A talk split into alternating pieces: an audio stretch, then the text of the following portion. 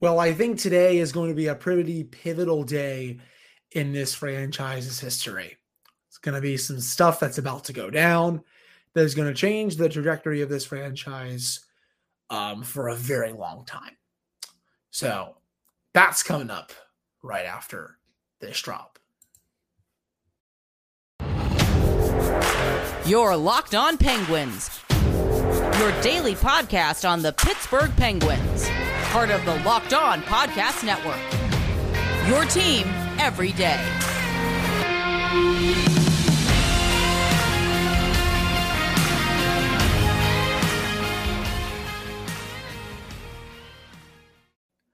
Hello, welcome to this Friday edition of the Locked On Penguins podcast. I am your host, Hunter Hodes. Remember to follow me on Twitter, Hunter Hodes. Follow the show's Twitter, and Warsaw Penguins. And of course, thank you all so much for making this your first listen of the day. We're free and available on all platforms. This is the final episode of the regular season. I got to admit, this is feels very weird. Uh, six months worth of offseason content was not on the agenda for this season. I thought for sure they'd be a playoff team. I thought for sure they'd maybe even come close to winning a round. Did not think I'd be sitting here today talking about a GM firing coming, president of hockey ops firing coming, his team missing the playoffs by a single point at the end of the day. That's all it took. They missed it by a point. Probably two without the tiebreaker. They missed it by one win. And yeah, feels very weird to be doing this right now. But um, let's jump right into it. I reported via my Twitter right before the game against the Blue Jackets that I had heard some whispers that the Ron Hextall firing could come as early as Friday. And I've gotten that confirmed by a couple of other people. You know, I'll I keep saying this. I'm not Elliotte Friedman. I'm not Bob McKenzie. I'm not Pierre LeBrun. I'm not Darren Dreger. I will never be one of those insider people who have that many connections. What I do have, though, is some connections in this city and around the team who are a bit closer and more around the team than I am that I can go to and where I can get some scoops for you all. And I have heard that Ron Hextall is done. The announcement should come as early as Friday. If it's not Friday, please do not shoot the messenger. It's potentially shortly after that. But I have heard it is coming. He is cooked. He's not going to be this team's general manager next season. I've also heard that Brian Burke is likely on his way out as well. This team will need a new GM and a new president of hockey operations. And not a moment too soon. Ron Hextall's tenure has been a disaster, a complete and utter freaking disaster.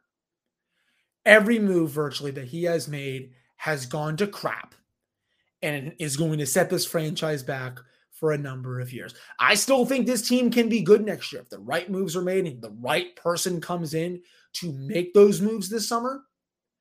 But it's going to be tough with some of those contracts that this new GM will have, like Jeff Petry, like Mikael Granlund, like Jeff Carter for another year. That's just three off the top of my head. The Jan Rutta one as well, kind of, if you want to argue that it's tough out there. It it is. And ooh, usually I'm not yawning when I do a podcast, even late.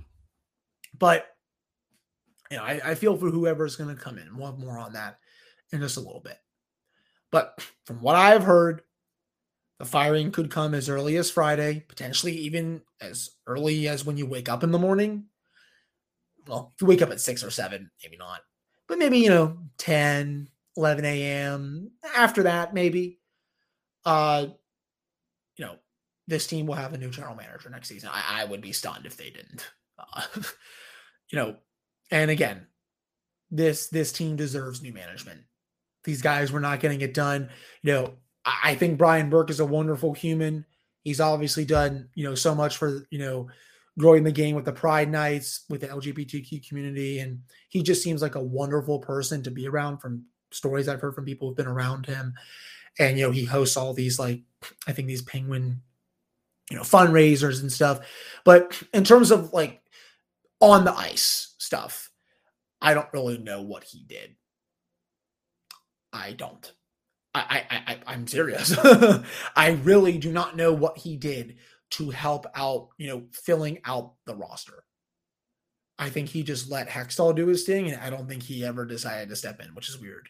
Uh, you know, if I hear anything on, on on Burke with what he did, I would obviously pass it along to you all. But I, I have no idea. I don't think really anyone knows, um, to be honest. But you know, this is not a moment too soon. This Penguins team needs new leadership. They need someone to come in here with progressive, forward thinking, who uses analytics and the eye test, and someone who just doesn't go off their gut and tries to acquire players who were good four to five years ago, like Ron Hextall. Outside of bringing back the core and uh, um, trading for and signing Rakell back, I can't think of a move that he made that was good. The original Jeff Carter trade, I will say, was pretty good. I guess if you want to throw that in there, but the extension was obviously crap. Other than that, everything else he has done has been dog water. Take your pick. You know, I mean, maybe getting Ryan Poehling in the Petry trade in the the Matheson trade, okay, but you still gave up Mike Matheson. You know, Josh Archibald didn't really do anything, and he was pretty banged up this season anyway. He keeps sticking with the same goaltending tandem he screwed around with the defense when you know I don't really think they got better defensively this season, and he had one of the worst bottom sixes, if not the worst bottom six in hockey this season. The Penguins' bottom six this season were outscored by 21 goals when they were on the ice. When Sidney Crosby and Evgeny Malkin's lines were not on the ice for the Penguins this season, Penguins only scored 49 goals. The opposition 70 goals, minus 21 goal differential. That is the second worst goal differential when the when the two big guns are not on the ice since 2007 2008 the only year that was worse was 2013 14 and that team almost went to the eastern conference final. That's just how good sid and gino were that year. Remember that year guys? Marcel Goc. you got Lee Stempniak, Lee, Lee Stempniak, and Brandon Sutter, Joe Vitale, Craig Adams, Tanner Glass, all those dudes, Brian Gibbons. Bottom six was dreadful. This one's pretty close. He failed in epic proportions, and his firing can't come soon enough, and it's and it's gonna be very soon. It's a very deserved parting of ways. this team needs a progressive forward thinking general manager. And I think Fenway Sports Group is going to prioritize that, especially with what Elliotte Friedman said on the Jeff Marek show today. He's reporting that the Penguins really want to fill out their um, analytics staff. He said it's it's coming. Um, and he said that with Fenway's history as well, um, this move is going to come very quickly with what they decide to do with the front office. And we already know what's going to happen there. But, you know, filling out the analytics staff, getting someone in there who actually uses analytics you know, along with their eye test will be good because no GM that uses analytics or any kind of numbers would have made those deadline deals this year and acquired Mikael Granlund and Dmitry Kulikov. I mean, those two players have terrible numbers and they were just they have they were not good fits. Oh, to end the season, one goal in 21 games from Mikael Granlund. Dmitry Kulikov played in three games. Nick Bonino, I, am not going to say a bad word about him because his, his was more also bad luck at the kidney. Poor guy played in two games. He's probably not coming back. I, I feel bad for him. But no serious GM, you know, makes most of those deadline deals. And honestly, Ins, Ron Hextall is probably not going to get another GM job, and nor should he. He destroyed two teams in the state of Pennsylvania. Maybe he works well as an assistant or something like that, but as someone running the show, uh, it it does not work at all. It just doesn't. So um, I expect this news to come quickly. I expect it to happen on Friday. If it doesn't, again, don't shoot the messenger. It's just what I've heard. Um, if it does not happen on Friday, it's going to come quickly after that. They're not going to waste much time here. They want someone to come in here quickly. They need to do their research. You know, Fenway, this is their first time getting into hockey. They're going to have to see who they want to get. I, I heard a rumor who they want to go. There's one person who I know they want to go after really badly. I'm not going to say it just yet. I, I, the team is in the playoffs right now. That's your only hint. The team that this person works for is in the playoffs. I'll leave that with you all. But yeah, deserve firing That's how I'm going to end this first segment. Coming up in the second segment, of course, we're going to discuss that very lousy game that the Penguins and the Blue Jackets played and why the Blue Jackets maybe just screwed themselves um, by winning that game. But before we get into that, we do have to discuss eBay Motors. For a championship team, it's all about making sure every player is a perfect fit. It's the same when it comes to your vehicle. Every part needs to fit just right. So the next time you need parts and accessories, head to eBay Motors. With eBay Guaranteed Fit, you can be sure every part you need fits right. The first time around, just add your ride to My Garage and look for the green check to know the part will fit or your money back. Because just like in sports, confidence is the name of the game when you shop on eBay Motors. And with over 122 million parts to choose from, you'll be back in the game in no time. After all, it's easy to bring home a win when the right parts are guaranteed. Get the right parts, the right fit, and the right prices on ebaymotors.com. Let's ride. Eligible items only, exclu- exclusions apply. All right, I'm back in this episode of the Locked On Penguins podcast. I am your host, Hunter Hodes. Remember to follow me on Twitter at Hunter Hodes, all the show's Twitter, and Universal Penguins. And of course, thank you all so much for making this your first listen of the day. We're free and available on all platforms. So, this game, a very lousy, very boring game to watch. You know, I would have rather watched my my water boil for Bostic. You could tell that the players were so checked out. They were gutted by what happened against Chicago. You know, they were looking like they were on track to win this game and go out on at least a little bit of a happy note. And then another third period blown lead. The Penguins cough up a two to one lead that they got early in the third period, thanks to Jake Guentzel's 36th goal. He had season with 36, 14 shy of what I predicted this season. I thought he would score for 50. I will take the L on that. But, you know, Jackets get a power play late in the third period, and Penguins PK, which has been awful all year, comes up again with another big one. Uh, Emil Bemstrom scores with 325 left in the game to tie it 2 2 before who else but Johnny Gaudreau comes in to win the game in overtime, a little over a minute. And after the Penguins had a good chunk of zone time, they went for a terrible line change. Chris is saying today, one, two, three Cancun, as you know, a lot of people like to call it, where he's just like, all right, see ya. I'm going on vacation. Just decided to go with the vibes there, to be honest. And Johnny Gaudreau comes in on a breakaway, and that was a very fitting goal for Tristan Jarry to allow because, you know, he just hasn't been good all season. More on that just a bit. But um, this game stunk. I was so bored watching it. You could tell both teams didn't really want to be there. I couldn't care less if the Penguins won that game. Um, they didn't play well. The Jackets didn't play well. Uh, nice to see Kris Letang get on the board. That's another 40 point season for him. Uh, speaking of Tanger, you know, he had some really you know, tough things to say after the um just after the game. So if I can find um, this tweet here. Yeah, this is, comes from Angie uh, Carducci, and he and he Chris Chris Tang said this year was really tough, especially on the personal side. I was never really able to get into a groove or mentally be or totally be there, if I can say it like that. I'm just going to try to go away and try to clear my head. I mean, if that doesn't make you want to tear up, uh, you know, do you have a soul? Um, it's it's obvious that you know his father dying really paid you know weighed a lot on him I think it would on anyone, to be honest. I mean, you lose one of the biggest influential people in your life, you know, you're gonna sometimes have a dip in play. You know, remember what happened with Matt Murray when he was here. He his father was his best friend too. You know, I'm not gonna say that I'm, not gonna sit here and say that, you know, that was like, oh, the, the down spiral of his career or anything like that. No, no, no. I was just saying that, you know, when that happened, you know, his play looked like it suffered as well, at least for uh, a time before he, he found his game a little bit again.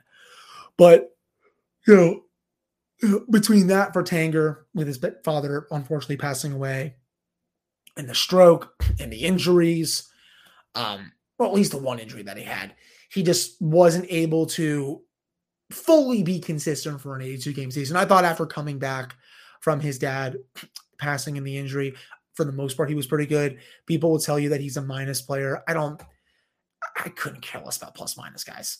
Like I think it's the most useless stat in all hockey. Uh, if you want to cite me at other stats, I will surely listen to them. But I thought Letang was fine. I, I, don't know what. I think people just hold him on such a high pedestal because you know obviously he's a core player, but you know the guy's also 36 now. He's not. This is not 2016 level Kris Letang, which is fine. You know you don't need him to be. Um, I still thought he had mostly had a pretty good year. Him and Marcus Pettersson were the two best defensemen on this team. It wasn't even close.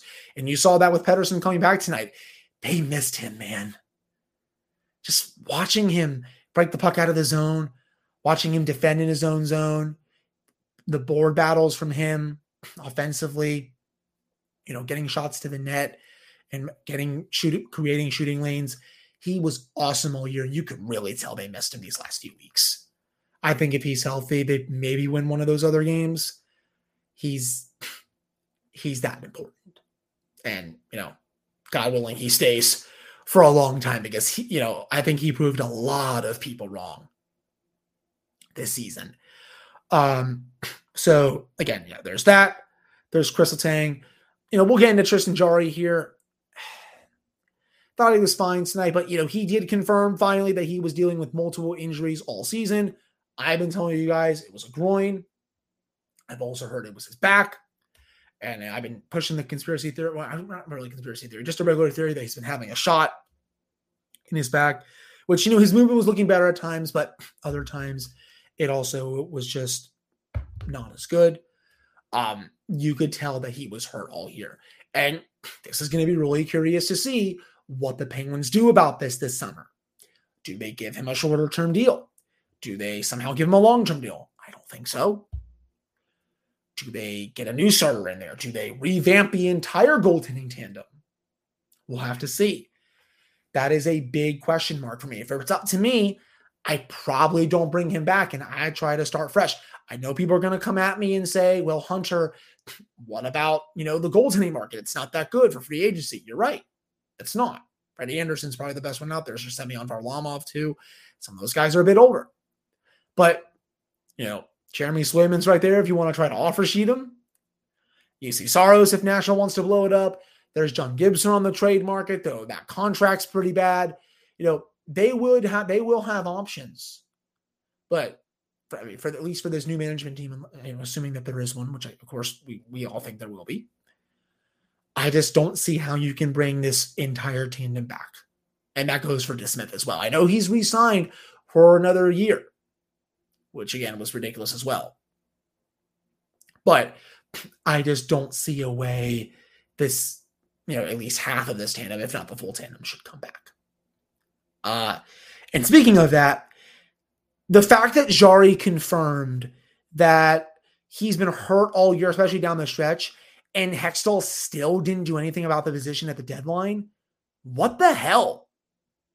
Like that that is just terrible GMing. What, Dustin Tokarski's going to come up here and save the day for you? I mean, we all saw what happened last year when they had to play with Louis Domingue for almost the entire series. That's ridiculous. I just don't know how you don't go out and at least get a veteran backup or a 1B goalie to help out your starter. Hell, if they maybe do that, they they're maybe in the playoffs right now if they have better goaltending just mind-numbing, mind-numbingly stupidity from the general manager. I, I don't get that at all. It's very weird to me. Uh, just okay, like I should have been higher on your uh, higher on their priority list. Absolutely. Um, you know, again, overall, this game really doesn't mean much in the grand scheme of things. The Blue Jackets win, and they don't even have the best slots at Connor Bedard. I will take that any day of the week. And, you know, Jason Zucker did see what he said. He said, We very much like to remain a, a member of the Pittsburgh Penguins. Look, look, I'm open to bringing him back, but I don't think they're going to sign him to a long term deal. You know, if he wants five times five, he can go find that somewhere else. I don't think that's going to happen here. I think if you can get him back on a two to three year term, maybe get a little bit of a pay cut, but I don't know if he's going to want one because he had a really good year this year. I would entertain it, but you know, it's going to be really tough to bring him back. That's that's the one I really don't know which way it's going to go until we see, you know, you know, assuming a new management staff comes in, um, until we see that new staff come in, um, because you know, he, obviously these new people are not going to have any loyalty to these players. Um, that's going to be one I'm really in, in, intrigued to see about you know, because I can make a case for him to come back on a shorter term deal. I can also make a case for him to leave, especially if he wants a longer term deal. So Uh, we'll have to see when it comes to that. Overall, though, you know, this game really meant nothing. Um, I don't really have much to say about it, to be honest. You know, again, it was great to see Letang get on the score sheet. Jake the season with 30, 36 goals. Sidney Crosby gets two assists. He finishes the season with 93.7 away from 100. I don't know about you. That's pretty good if you are a 35 year old center. But that will do it for the small game recap here. Coming up in the final segment, we're going to get into you know just how active I expect the Penguins to be this offseason, why I really do think you know, the keys to getting this team back on track are there for next season. Why this team definitely can be a playoff team next year. It's coming up right after this commercial break. All right, we're back in this episode of the Locked On Penguins podcast. I am your host, Hunter Hodes. Remember to follow me on Twitter at Hunter Hodes. Follow the show's Twitter at Elmore Penguins. And of course, thank you all so much for making this your first listen of the day. We're free and available on all platforms. So, obviously, with the season being over, which is very unfortunate, you know, we're shifting our gears to the off season.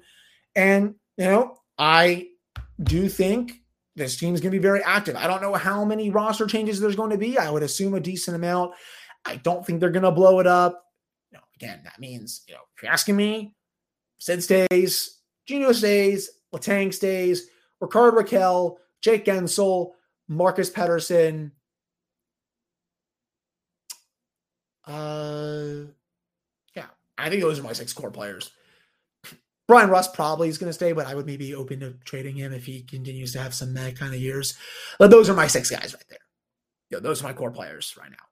Everyone else, I would be listening. I would at least listen on trade wise, um, or free agency wise. But I, I expect there to be some decent big changes. The Penguins have to revamp their bottom six. As I said earlier, they that when Crosby and Malkin were not on the ice this season, they were outscored by 21 goals. That's the second worst mark since the 2007 2008 season. That's not good enough. I'm sorry, it's not. That's pathetic. Uh, you know, outside of maybe Ryan Poehling and Drew O'Connor, I think this team needs four new bottom six forwards. I don't know how you're going to come. I don't know how you're going to do that because Carter still has a year left on his contract. Granlund still has two more years, but uh, I did see something today where a buyout for Granlund does make sense. I'm going to find the tweet. I believe it was. Make sure here. Um, I believe it was Adam Gretz that had it. Um, that had the. I'm just trying to make sure I get this right. The tweet. I think I thought it was him someone had the someone had the numbers uh for the buyout. Um actually no, I think it's no. I know who it was. It wasn't Adam Gretz. I believe it was King Clarky who was part of Penguins Twitter. I'm just trying to find this real quick. But yeah, if, if you buy out Granlund this summer, um, the dead cap is 833k uh, for this season, and then the next few seasons jump out. It jumps up to 1.8. Um, Jack Johnson, there's only three more left of like three more years left of his buyout, 916k. Um, you would only have 1.75 in buyouts this offseason. Next year, next couple years, it jumps up to 2.75, and then the year after that to 1.83. Um, it's honestly not that bad. I would very much consider buying out Granlund. Just not a fit in this system. One goal in 21 games, and that goal came in garbage time against the Flyers. You take that away. Obviously, zero goals. He just doesn't fit the system. Uh, doesn't really do much of anything. Even his passing ability, I thought was very piss poor when he was here. That's the one thing that a lot of people thought he was going to be fine at. Just wasn't.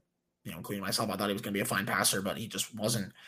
Um, I think he can go if you can find a way to get Carter to somehow retire. That would obviously be big, but I don't expect that to happen. I, don't think they're going to trade him anyway.